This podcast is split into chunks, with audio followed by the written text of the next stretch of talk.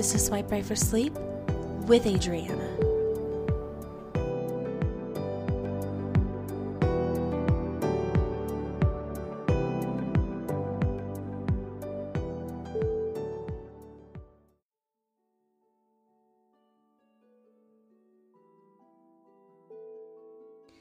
Hi there, dreamer, and welcome to a special bonus episode of Swipe Right for Sleep, the podcast that helps you sleep.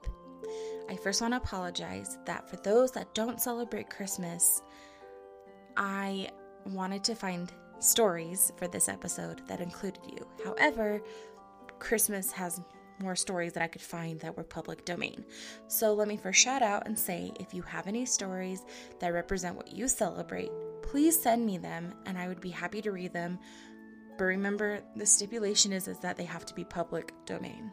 Second, after the first of the year, I will be returning with more Peter Pan. But for now, just enjoy this bonus episode where I'm going to read a few Christmas stories to help you fall asleep. Our first Christmas story is going to be Twas the Night Before Christmas by Clement C. Moore. 'Twas the night before Christmas, when all through the house not a creature was stirring, not even a mouse. The stockings were hung by the chimney with care, in hopes that Saint Nicholas soon would be there. The children were nestled all snug in their beds, while visions of sugar plums danced in their heads, and Mamma in her kerchief and I in my cap had just settled down for a long winter's nap. When out on the lawn there rose such a clatter, I sprang from my bed to see what was the matter.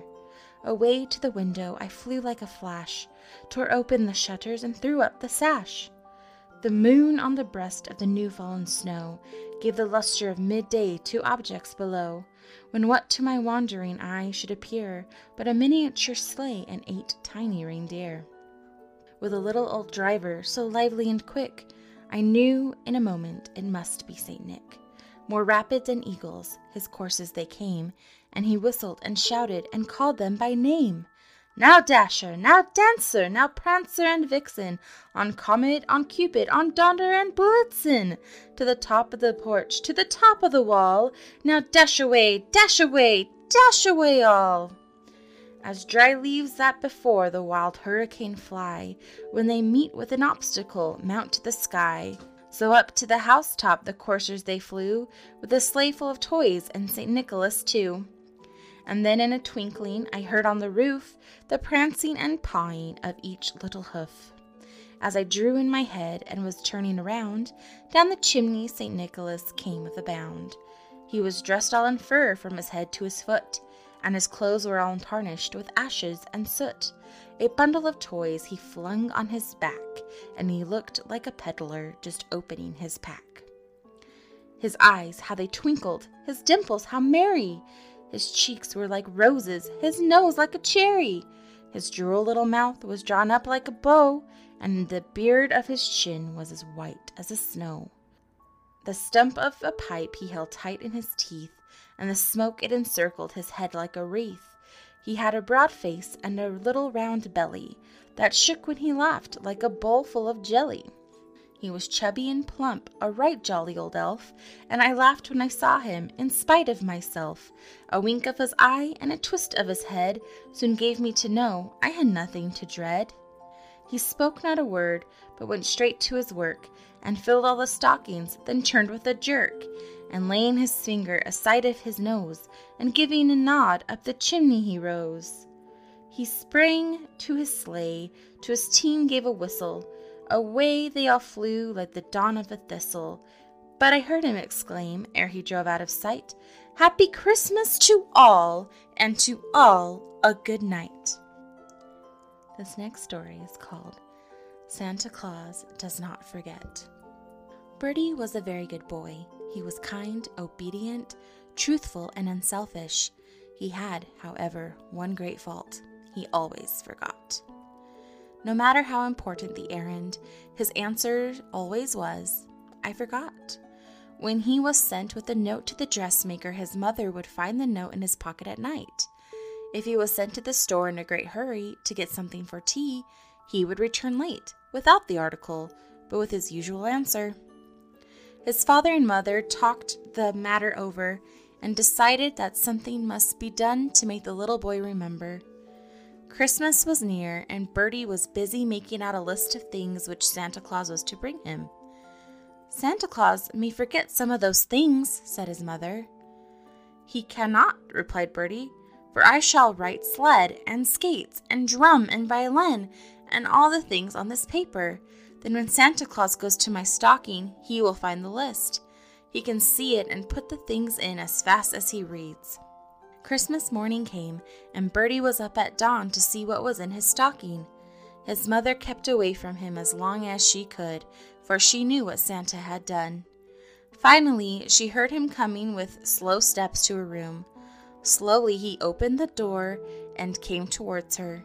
He held in her hand a list very much longer than the one he had made out. He had put it in his mother's hand, while tears of disappointment fell from his eyes. "See what Santa Claus left me? But I think he might have given me one thing besides." His mother opened the roll. It was a list of all the errands Bertie had been asked to do for six months. At the end of all was written, in staring capitals, "I forgot." Bertie wept for an hour. Then his mother told him they were all going to Grandpa's. For the first time he would see a Christmas tree. Perhaps something might be growing there for him. It was very strange to Bertie, but on Grandpa's tree he found everything he had written on his list. Was he cured of his bad habit? Not all at once, but when his mother saw that he was particularly heedless, she would say, "Remember, Santa Claus does not forget." That story was by M. A. Haley. This next story is called Grandma's Christmas Gifts. Grandma Burns sat knitting busily in the sun one bright morning the week before Christmas. The snow lay deep and the hard crust glistened like silver. All at once she heard little sighs of grief outside her door. When she opened it, there sat Peter and Jimmy Rice, two very poor little boys, with their faces in their hands, and they were crying. "My patience!" cried Grandma. "What can be the matter with the two bright little boys this sunny morning?" "We don't have no good times," sighed little Peter. "We can't slide. We haven't any sleds," whimpered Jimmy. "Why, of course boys can't have a good time without sleds," said Grandma cheerily. "Let us look about and see if we can find something." And Grandma's cap border bobbed behind barrels and boxes in the shed and all among the cobwebs in the garret, but nothing could be found suitable. "Hum, I do believe that this would do for little Pete," said the dear old lady, drew a large pressed tin pan off the top shelf in the pantry. A long, smooth butter tray was found for Jimmy. Grandma shook her cap border with laughter to see them skim over the crust in their queer sleds, and the boys shouted and swung their hands as they flew past the window. "I do expect they'll wear 'em about through," murmured Grandma, "but boys must slide, that's certain."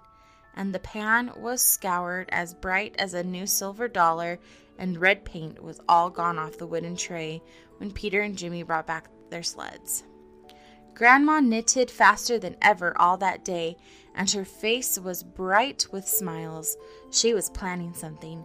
She went to see Job Easter that night. He promised to make two small sleds for the pair of the socks she was knitting.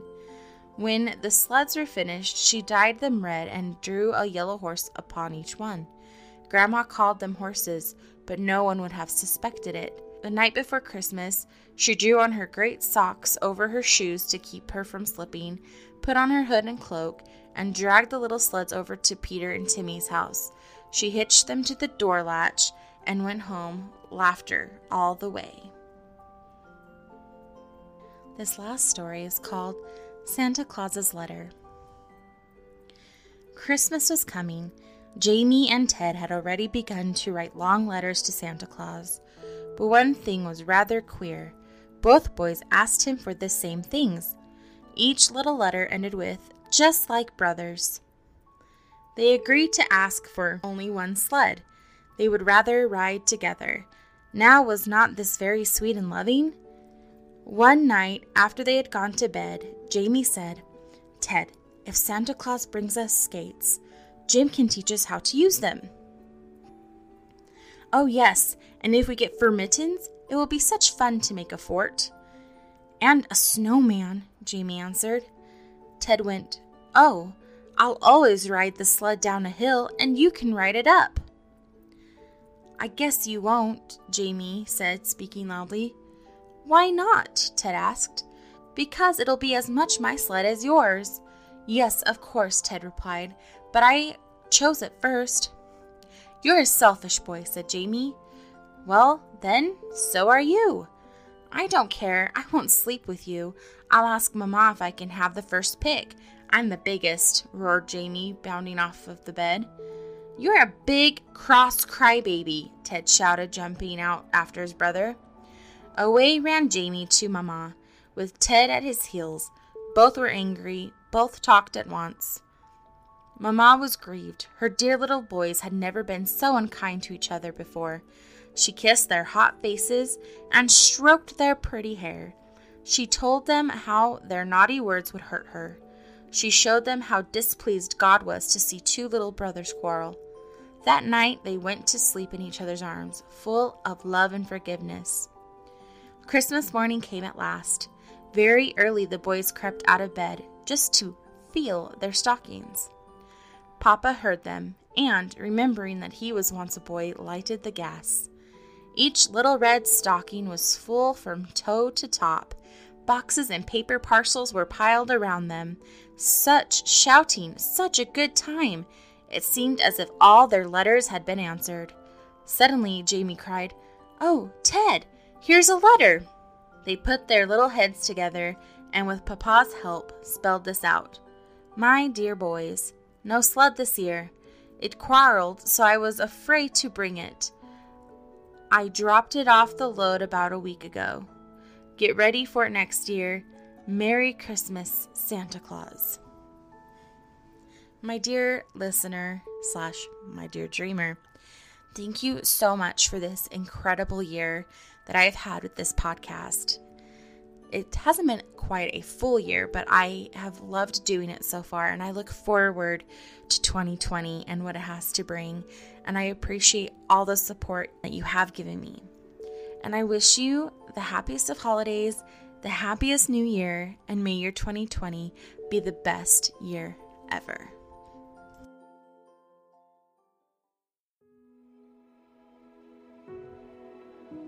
Hey there, dreamer. Are you still with me? Well, if so, we hope you enjoy tonight's episode. Don't forget to follow us on Facebook, Twitter, and Instagram. Check out w w w dot swipe right for sleep dot com for articles from this episode. If you want more content, visit our Patreon at w w w dot patreon dot com forward slash swipe right for sleep pod. Your support is appreciated. And as always, have a good night.